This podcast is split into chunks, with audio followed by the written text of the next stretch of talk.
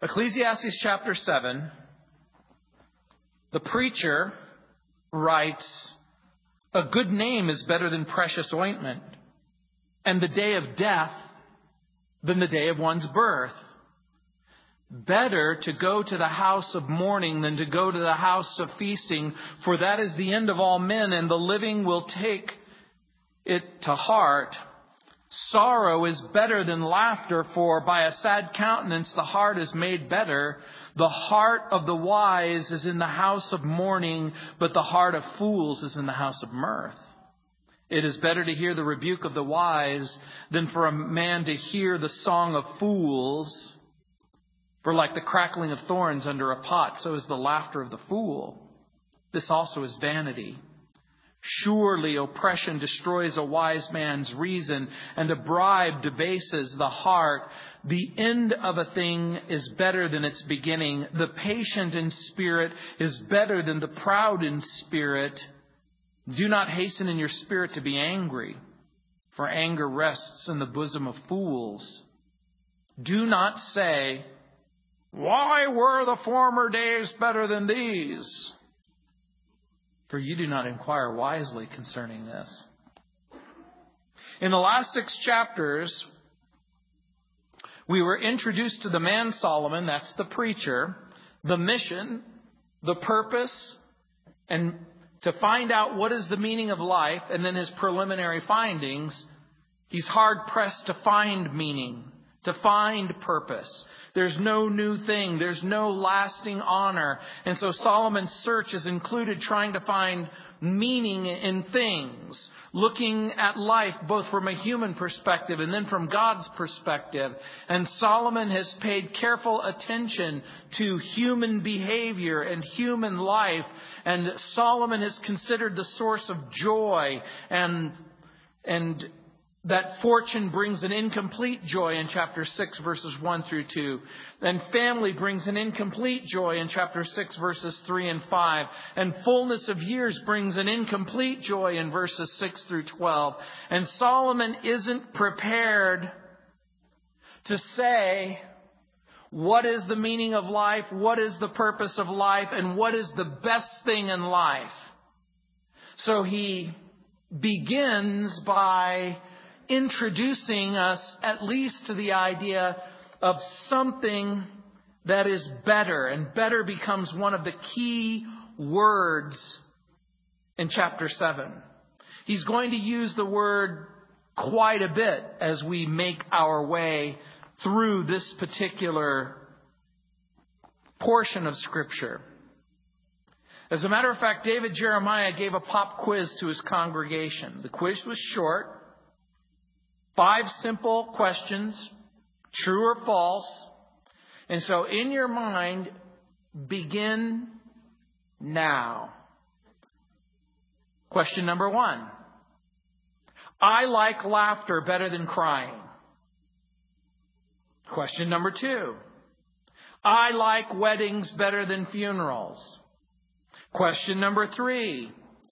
I like thinking about my birthday better than the day that I'm going to die. Question number four. I like compliments better than I like criticism. Question number five. I like shortcuts better than taking the long way around. Is that five? Oh, one more. I like the good old days better than the way things are now. David Jeremiah told the congregation that if you marked true to any of the questions, you flunked the quiz. If Solomon is grading the test, according to Solomon, all the questions should be marked false.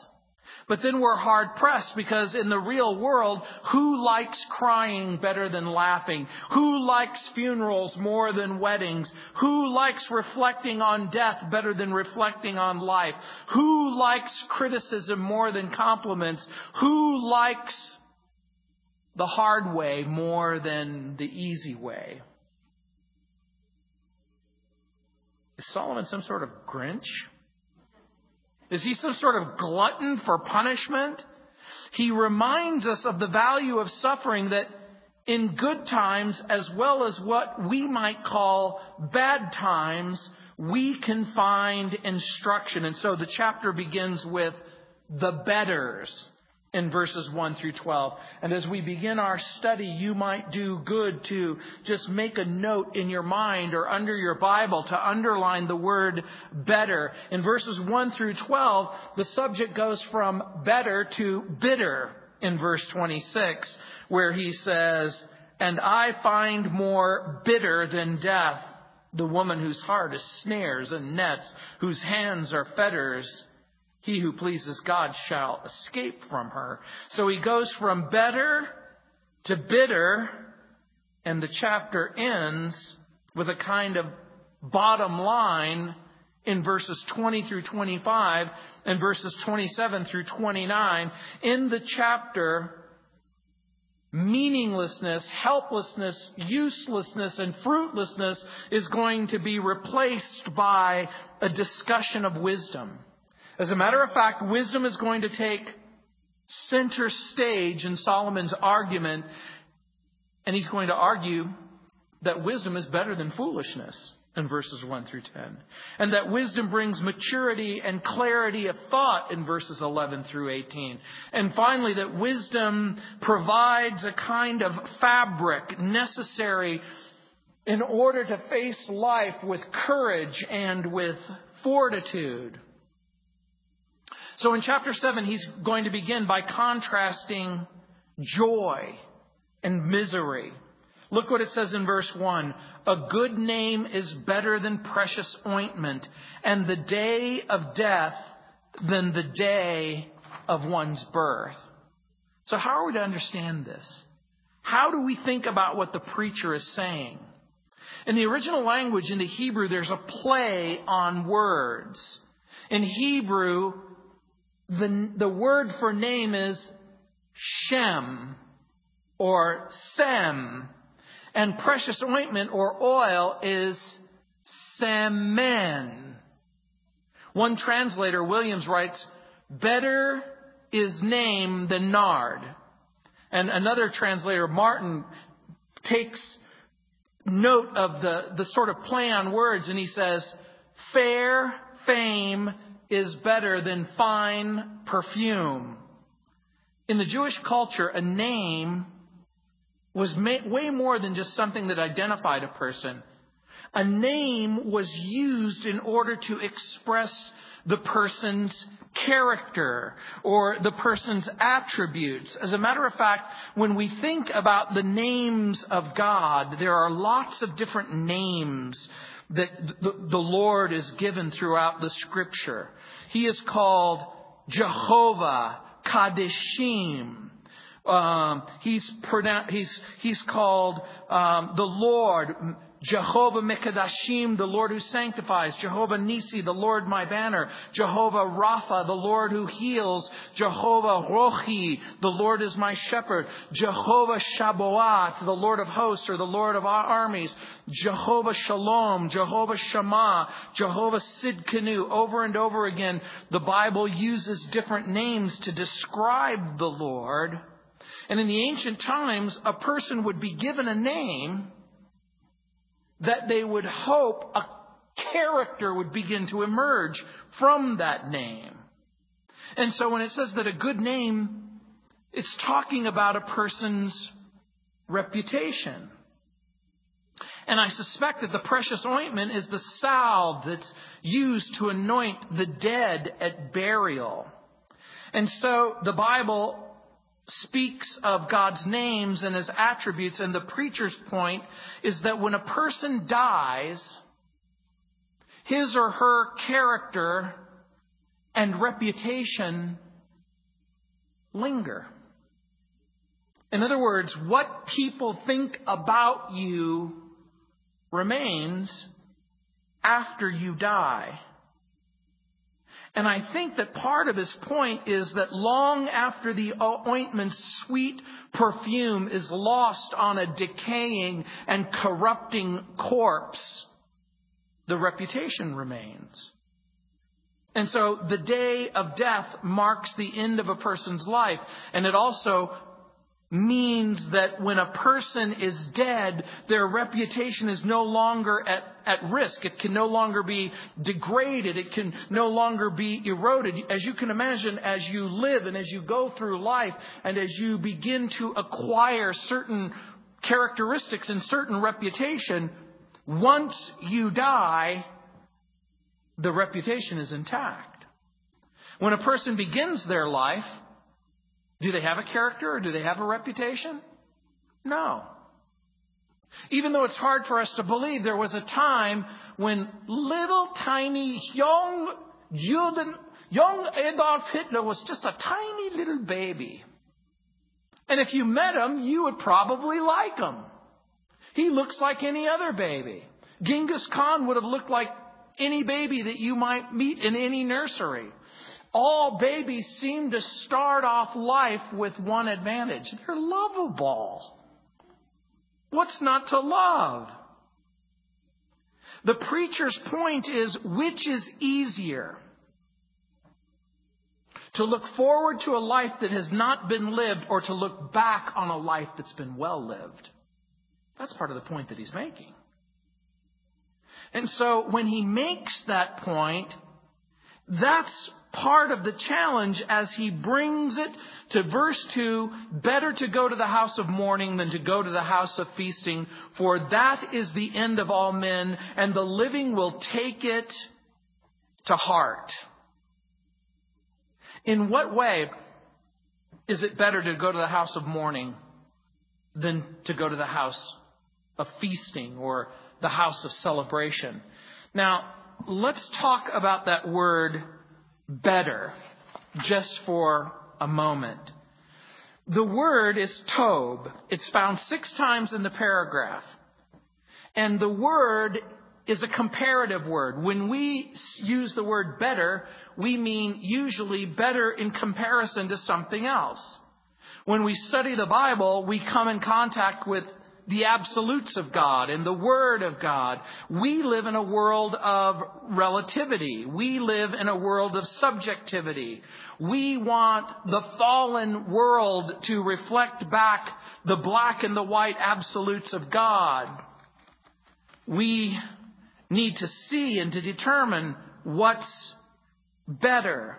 And so when he says better to go to the house of mourning than to go to the house of feasting, I think that the right question to ask right from the start is what does that mean? In what way is it better? Could it be that the preacher is suggesting clearly that mourning is somehow a better instructor than laughing? I think that that's part of the point. Because in the real world, who would rather go to a funeral than a feast? No one typically likes to place themselves in a position where they're sad or they're uncomfortable. So when he says better to go to the house of mourning than to go to the house of feasting, I'm going to suggest to you that what the preacher is saying is if you live your life and you desire wisdom and you desire instruction, you're going to have two kinds of instructors. One is effective, the other is ineffective. So in what way do the living take dying to heart? Here's the point that I think he's making. That when we're forced to think about death, death reminds us of life. When you're a pastor or if you're a preacher, you do a lot of funerals. You know, the Bible says it is appointed once for a man to die and then judgment.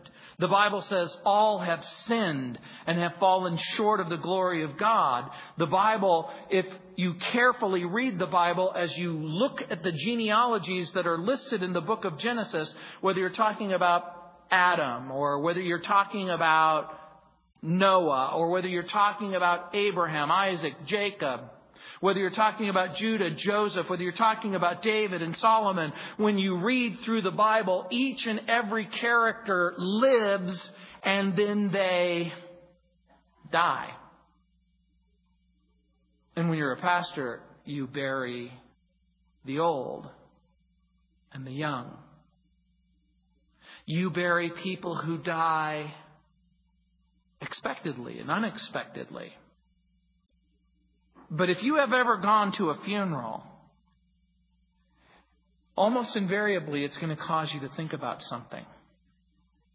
You might think about the person who's died, but you're also eventually going to come around to thinking about yourself. You're going to talk, think about your own life and your own mortality and your own existence and your own circumstances. And I think the reason why the preacher brings up this particular point is because the Bible makes it abundantly clear that death is something that you shouldn't avoid or not think about, that a careful consideration of death is going to bring the person to a right conclusion that, hey, Number one, what does the Bible have to say about death? Why do people live and why do they die? And is the Bible true when it says it's appointed once for a human being to die and then a judgment comes? Is the Bible true when it says that this life isn't everything?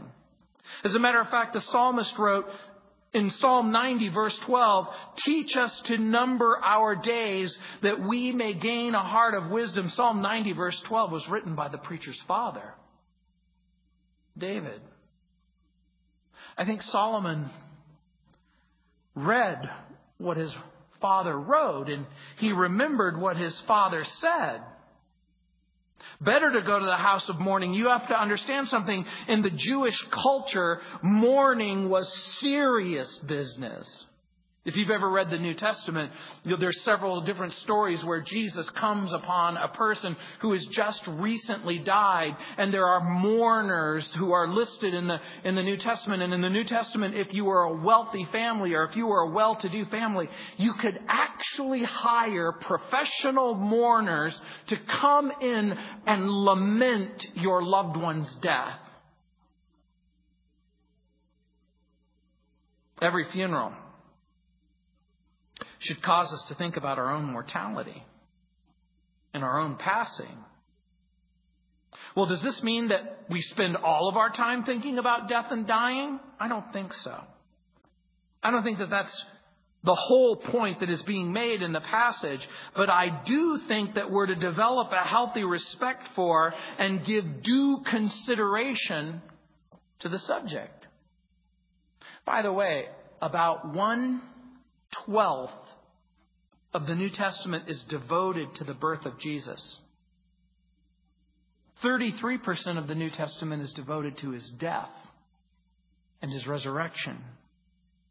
So we could add to our list the pop quiz.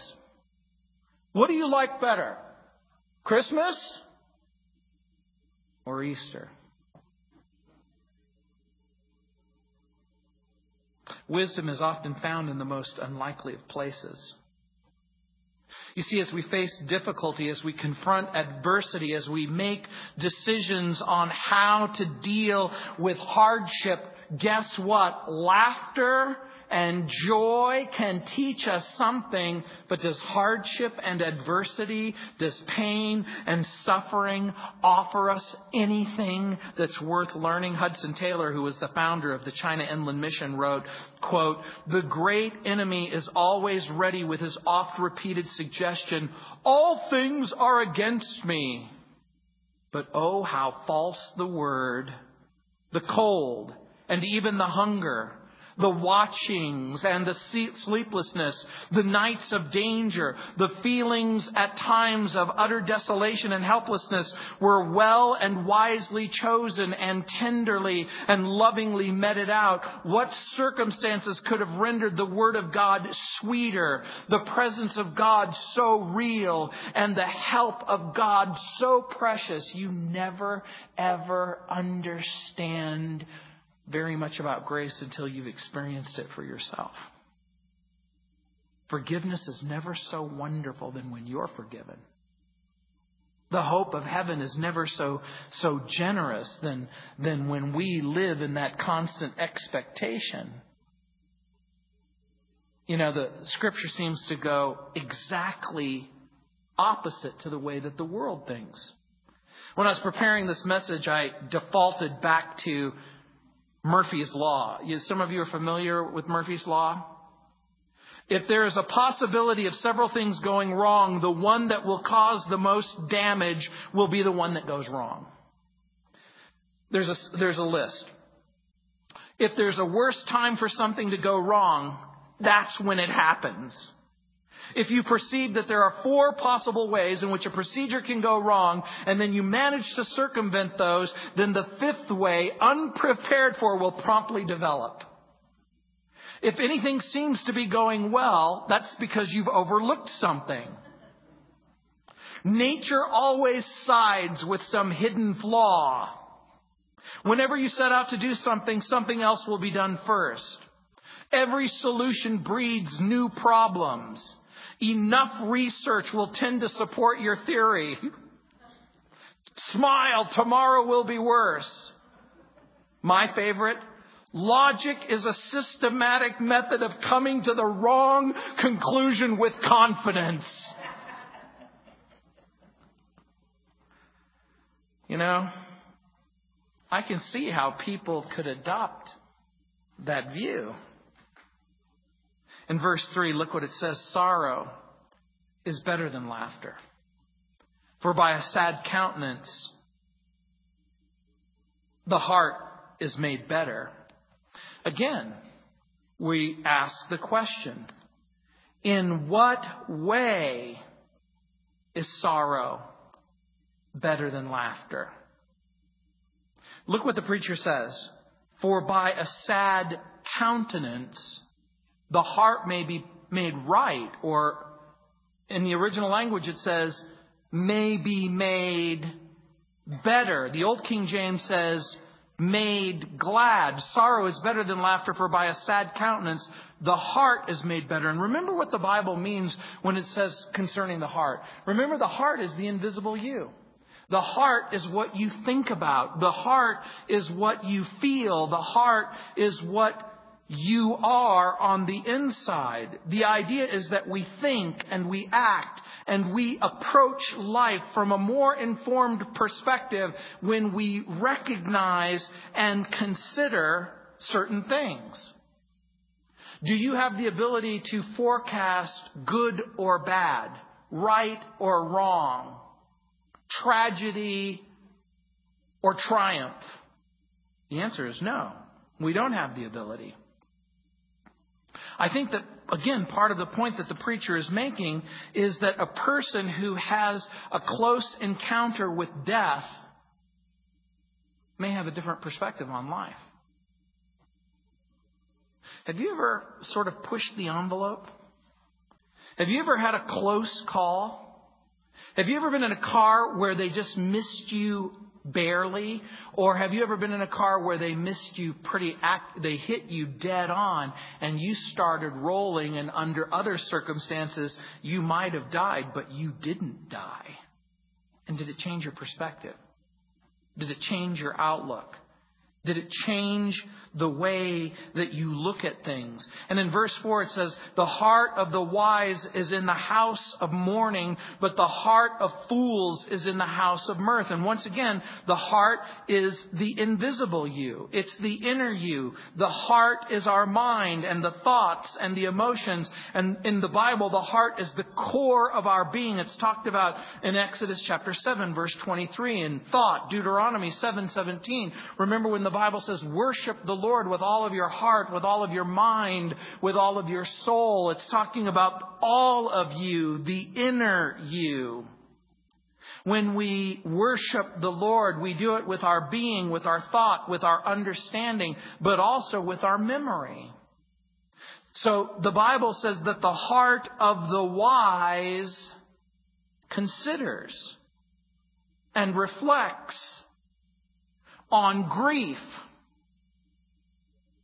and the subject of death. Why do you suppose that grief and death are important subjects for us? You know, there's a skull craze in our culture. I don't know if you've seen it, but with lots of babies being born, I'm seeing things that I never saw. like diaper bags with skulls on them. And I'm wondering, what is it about skulls? What is it about death? What is it about death that, that is so culturally relevant? You know, in the Mexican culture, they have a, a day called a fecha, the dia, Dia de los Muertos. Do you know what that is? It's the Day of the Dead. Now, the Day of the Dead can do one of two things. You can obviously start to develop an appreciation, if you will, of your relatives and your family who have died. But I think that there is also a, a sort of a toxic preoccupation with death. What is a healthy preoccupation with death? Remember what I said to you earlier? Does the Bible ignore the subject of death? Does it sugarcoat the subject of death? Does the Bible tell us that death comes as a result of sin? Does the Bible say that death is separation from God? The Bible says that death is separation from God, and so therefore the Bible devotes itself to a long list of subjects of how to be reconciled to, to God. So, how is it then that the fool is blind to such important spiritual issues? Look what it says, but the heart of fools is in the house of mirth. In Proverbs chapter 1 verse 22, in another place, Solomon writes, How long, you simple ones, will you love simplicity? I don't want to think about it. I just want things to be simple. How long, you simple ones, will you love simplicity? I don't want it to be complicated. How long, you simple ones, will you love simplicity? For scorners delight in their scorning. I just don't want to know and fools hate knowledge. That's what it says in Proverbs chapter 1 verse 22. And fools hate knowledge. But remember when the Bible talks about fools, is it talking about someone who's stupid? No. It's talking about someone who is morally detached. It's actually talking about someone who's devoid of understanding. And so in verse 5, Look what it says. It is better to hear the rebuke of the wise for a, than for a man to hear the song of fools. So here's my question. What is the song of fools? Some Bible teachers suggest that it's a song of praise or it's a song of flattery. In other words, it's the song that fools sing in order to compliment a person who's hearing. By the way, the word song, there's another word play again. The word song is seer or sir. It's often used of literal songs in the Bible, almost always in the Old Testament when it's talking about the Proverbs, or here the songs may mean songs of celebration or songs of jubilation or, or songs that are sung during times of great festivity. It is better to hear the rebuke of the wise, the preacher says, than for a man to hear the song of fools. Mark Twain once said, I could live for two months on one single compliment. And I'll bet you he could. Because that's what the unbeliever does. They're able to draw to themselves compliments rather than criticisms. And let's be honest. What would you rather hear? When I preach, I want to hear that the message was compelling, that it was illustrative, that my jokes are funny. David Jeremiah said, and I love the way he says this. He says, just once I'd like to preach such a good preach, such a good message that one of the deacons will carry me out of the sanctuary on their shoulders cheering.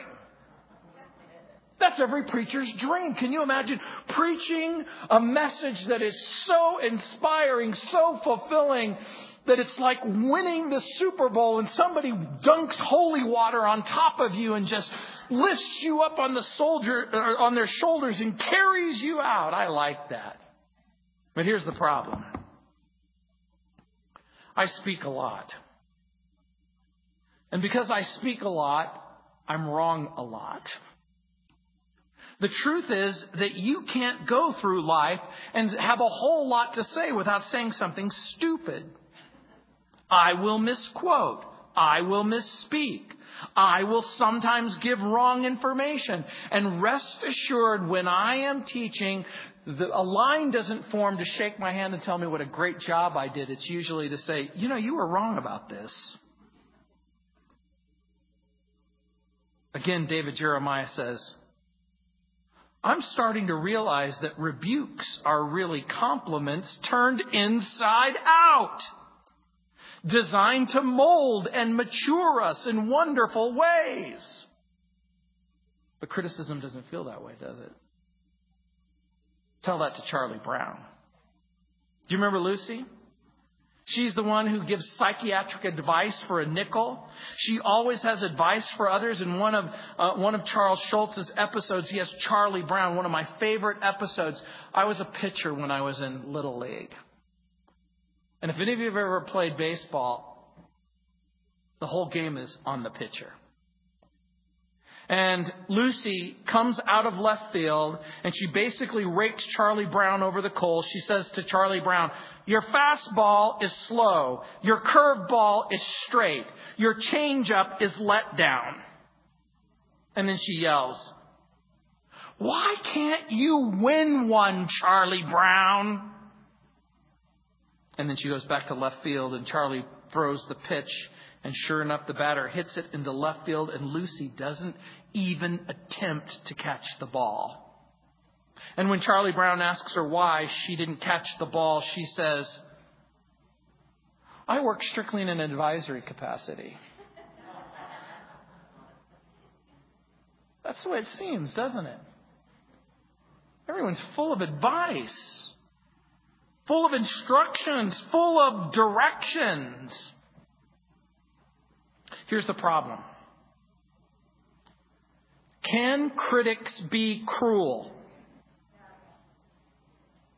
Can they also be right?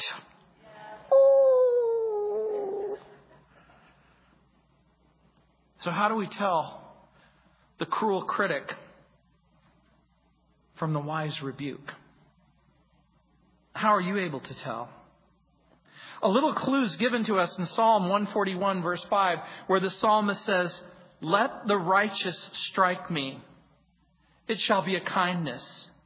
And let him rebuke me, and it shall be as excellent oil. Let my head not refuse it. For still my prayer is against the deeds of the wicked. The righteous rebuke the wise person, the mother who instructs her child, the father who instructs his child, the person who points people in the right direction, the person who begs and pleads with you to honor God and to honor your vows and to walk in a way that's honoring and pleasing to God, the person who begs you to be honest instead of lying, the person who begs you to honor God instead of dishonoring God. And you know what? It is true. It is better to hear the rebuke of the wise. But it does absolutely no good unless we're willing to listen. When the wise person instructs us to act wisely, to honor the Lord, to believe the Lord, to submit to the Lord, that's the challenge. As a matter of fact, the contrast is made, a series of contrasts are made. In verse 6, it says, For like the crackling thorns under a pot, so is the laughter of the fool. This also is vanity. And once again, there's a word play in the Hebrew. Thorns translates the word serim. Thorns under the sir.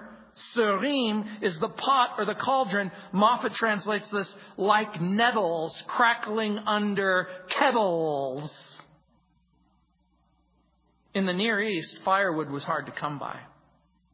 As a matter of fact, those of you who have the responsibility to cook for Christmas coming up, you usually have maybe one stove. Some of you have two stoves. Some of you even have three stoves.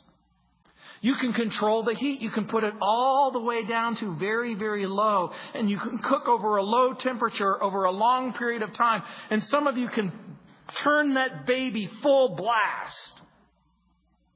In the Near East, you couldn't get firewood, but when you did, you wanted slow burning fuel, and most people couldn't afford slow burning fuel, so they used thorns, which were plentiful. But here's the problem they burn quickly. As a matter of fact, in Psalm 58 9, an illustration is given. Before your pots can feel the burning thorns, he shall take them away as with a whirlwind, as in his living and burning wrath. Here's the idea. Thorns, when they're tossed into the fire, light up quickly, they heat up brightly, and they make a lot of noise. And the fool's laughter is exactly that way. It's like a thorn. It goes up in flames, it burns quickly and brightly, it makes a lot of noise, and then it's extinguished. So in the Bible, the fool is the person who's devoid of moral judgment. The fool is shallow, and the fool is superficial. The shallow and the superficial person will say, Do what you want. Go with who you want to go with. Don't worry. You deserve this. You owe it to yourself. The fool is shallow and superficial. The, sh- the fool will tell you what you want to hear, and it will sound great. If you want something to burn slowly, you have to have a source of heat that will burn for a very long time. And if you want something to burn quickly, you have to have something that will burn rather quickly. And Solomon points out that the praise of fools is quick and it's hot and it's showy and then it disappears. And that's the point. And so he lists a series of contrasts the hard way and the easy way. Look what it says in verse 7. Surely oppression destroys a wise man's reason, and a bribe debases the heart. You've all heard the expression that the squeaky wheel gets the, yeah, gets the grease or the oil. And the person who gets the bribe will often take the bribe because they start off an otherwise decent person and then they morph into a corrupt and an indecent person. Because here's the deal sometimes it's difficult to wait patiently for God's plan and God's purpose and God's agenda. Have you ever met a person who says, I don't like to wait? I don't like to wait. I don't want to wait. And it's true. A lot of people don't want to wait. They want things to be easy and they don't want things to be hard. My wife's been experiencing some trials trying to resolve her father's estate. And in Mexico, they don't have bribes, they have fees. Things fall into three categories regular, which takes six months, urgente, which means urgent, takes two weeks, and muy urgente, which means very urgent. There's one fee for the six month, there's another fee for the two week, and there's a third fee if you want it right now. But when does a fee become a bribe? If you want it done quickly, if you have to have it now. Do you remember when you were a kid growing up? You guys are way too young. What do you want when you gotta have something and it's gotta be sweet and it's gotta be a lot and you gotta have it now? What do you want? Yeah, it's Cracker Jack. See? Who says advertising doesn't work?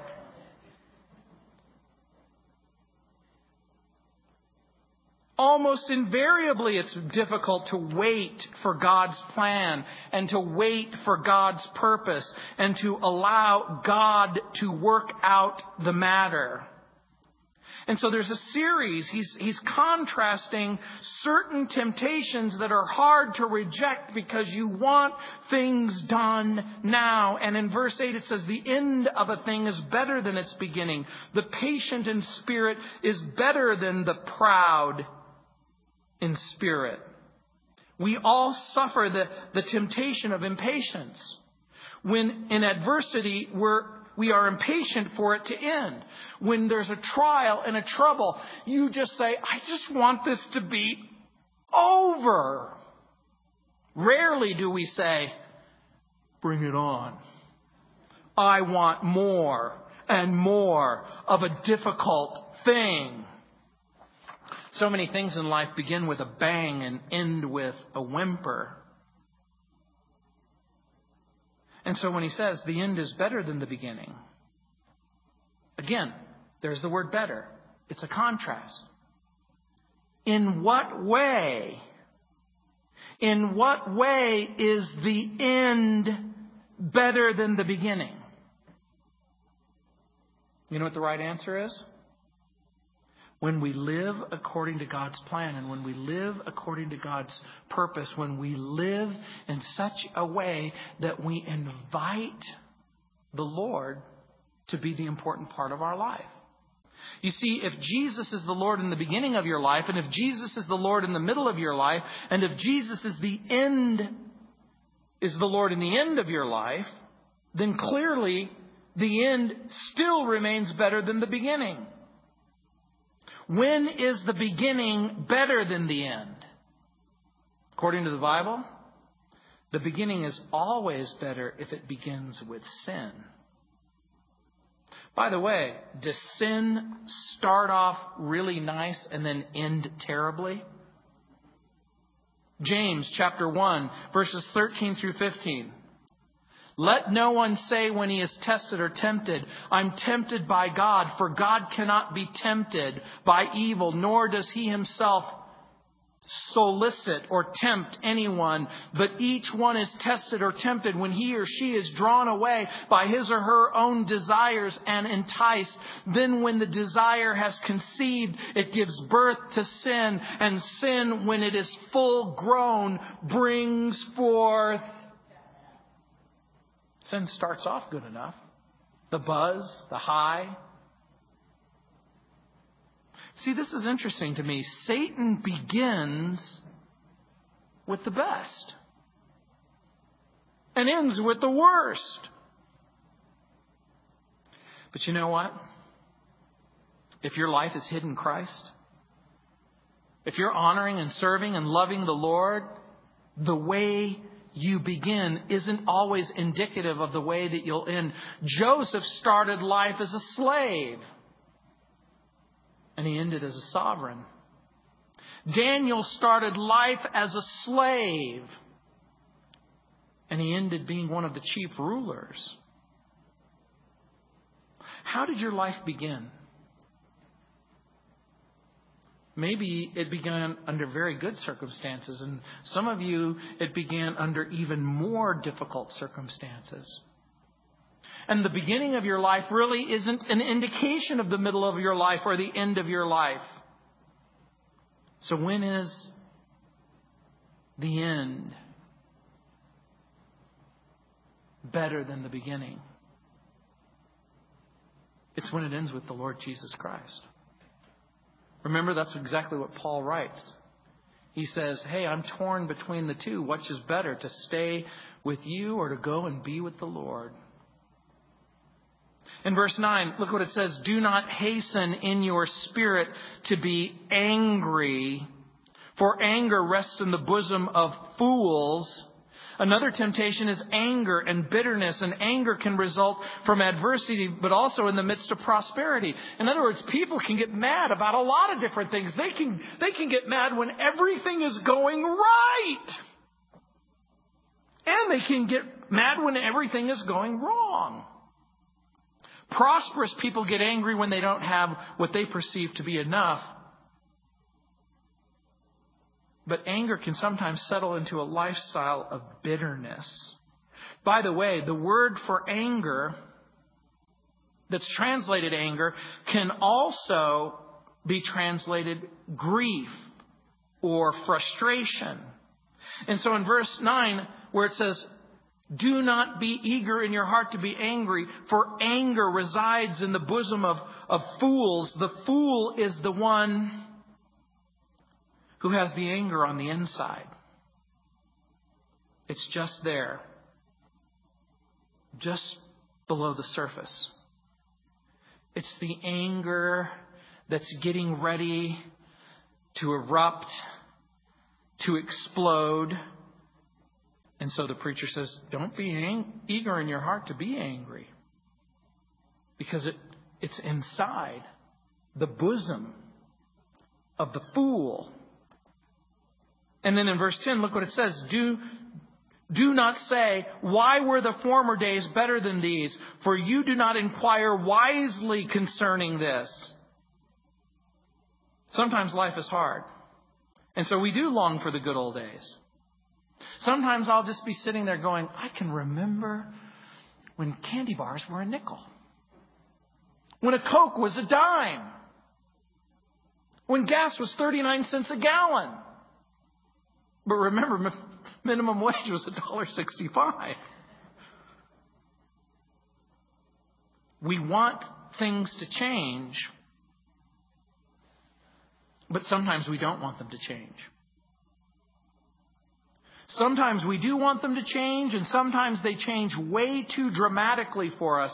And when the foundation was laid for the second temple, the old men wept when they remembered the glory of the first temple, and the young men sang songs, and they began the work according to Ezra chapter 3, verses 12 and 13. Warren Wiersbe's fond of saying, that the good old days are a combination of a bad memory and a good imagination. And sometimes that's true. But what is the preacher saying? Do not say, Why were the former days better than these? You know why he's saying this? There's an old song that we grew up with. That was yesterday. Yesterday's Yesterday's gone. You can't retrieve it. You can't bring it back. The past can't be changed. And because you can't change the past, you can't undo the past, what do you have left? Only the present, huh? By the way, we can't change the past, but can we change tomorrow? What do you suppose the answer to that is? In one way, the answer is yes, because what you decide today will have a profound impact on what you do tomorrow. There's an expression, carpe diem, you know the word. It means seize the day. It was actually first written by the poet, the Roman poet Horace. We live today in God's will we live today according to God's plan. If you live today according to God's will and according to God's plan, guess what? Everything's going to be fine. Sufficient to the day is the evil thereof. We can't live paralyzed by the past, but we also can't live hypnotized by the future. The Victorian writer Hilary Belloc wrote, quote, while you are dreaming of the future or while you are regretting the past, the present which all you have slips away and is gone. This is why the Bible says today is the day of salvation. This is why the Bible makes it abundantly clear that if ever there was a time for you to walk in humility and decency and integrity, it's now. David Jeremiah relates an illustration from an old devotional magazine called Our Daily Bread. I liked it so much that I had to share it with you. During World War II, there was a man in Sussex, England, who sent some money to the Scripture Gift Mission, and he enclosed a letter saying that he longed to give more, but The harvest on his farm had been very, very disappointing because of a lack of water. And he was also fearful because German bombs were being dropped in the area and his family and his farm were at risk. And so he sent the workers of Scripture Gift Mission a, a letter. He says, please pray that no bombs will fall on the land. And Mr. Ashley Barker wrote back from the mission and said he didn't feel led to pray that exact prayer. He said he, he would pray that God's will for their lives would prevail. And shortly after, a huge German missile crashed on the farm. Now, none of the man's family or livestock were harmed, but the bombshell penetrated the ground to such a depth that it liberated an underground stream. And the stream yielded enough water to irrigate the man's farm, but also to irrigate every other farm that surrounded his farm. And the next year they had a bountiful harvest. And the man was able to give a generous offering. David Jeremiah writes, quote, even bombs can be blessings if they fall from heaven. They make a lot of noise.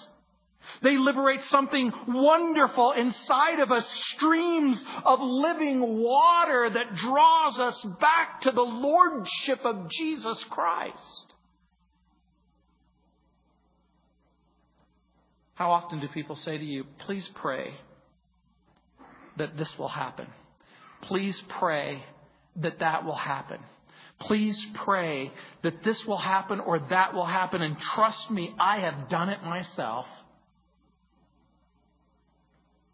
Sometimes it's difficult to pray.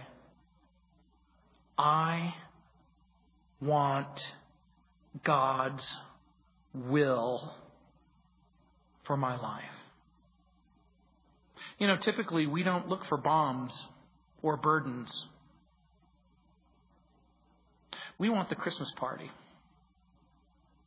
We want the joy. We want the celebration. We want the eggnog. We want the sugar, or at least our body wants the sugar. But guess what? It could very well be that God has a plan. And the only thing that we can accurately and consistently say that transcends time and space, that where yesterday is exactly the same as today and today is exactly the same as tomorrow is in the person of Jesus Christ, isn't it? Because He's the same yesterday, today, and forever. You know, there are people who live in the future. They live for tomorrow, but they abandon today. Remember, Jesus, when he taught us to pray, he says, When you pray, pray this way Pray, Our Father who art in heaven, hallowed be your name. Your kingdom come, your will be done on earth as it is in heaven. Give us this day our daily bread. Give us what we need right now. Give us what we need to love you now. Give us what we need to live for you now. Solomon adds, it's not wisdom from above that causes us to want something that God never intended. We're warned in the midst of prosperity, in the midst of adversity, we will sometimes be tempted to abandon wisdom and live like a fool. But that's not the reason why Jesus saved you. Jesus saved you so that you could live for Him, so that you could live wisely and so that you could live in such a way that you could be an effective man or, a, or an effective woman for the Lord Jesus Christ. So, this Christmas, maybe it's a good idea to pray Heavenly Father, I want your will for my life. I want you to give me exactly what it is that you want me to have, and I want you to withhold from me exactly what you don't want me to have. Lord, I want you to give me exactly what I need to honor you and to love you. And Lord, I need to abandon anything that is going to keep me from dishonoring you or living a life estranged from you. And so, Lord, help me to be wise. Help me to be confident that, Lord, you are in control. And again, Father, we pray as we celebrate the birth of Jesus that in the back of our mind, we would cast a look forward and we would look into the future, a death and a resurrection. And that we're reminded, Lord, that in Jesus we live, and in Jesus we die, and in Jesus we will come back to life. In Jesus' name, amen. Let's stand.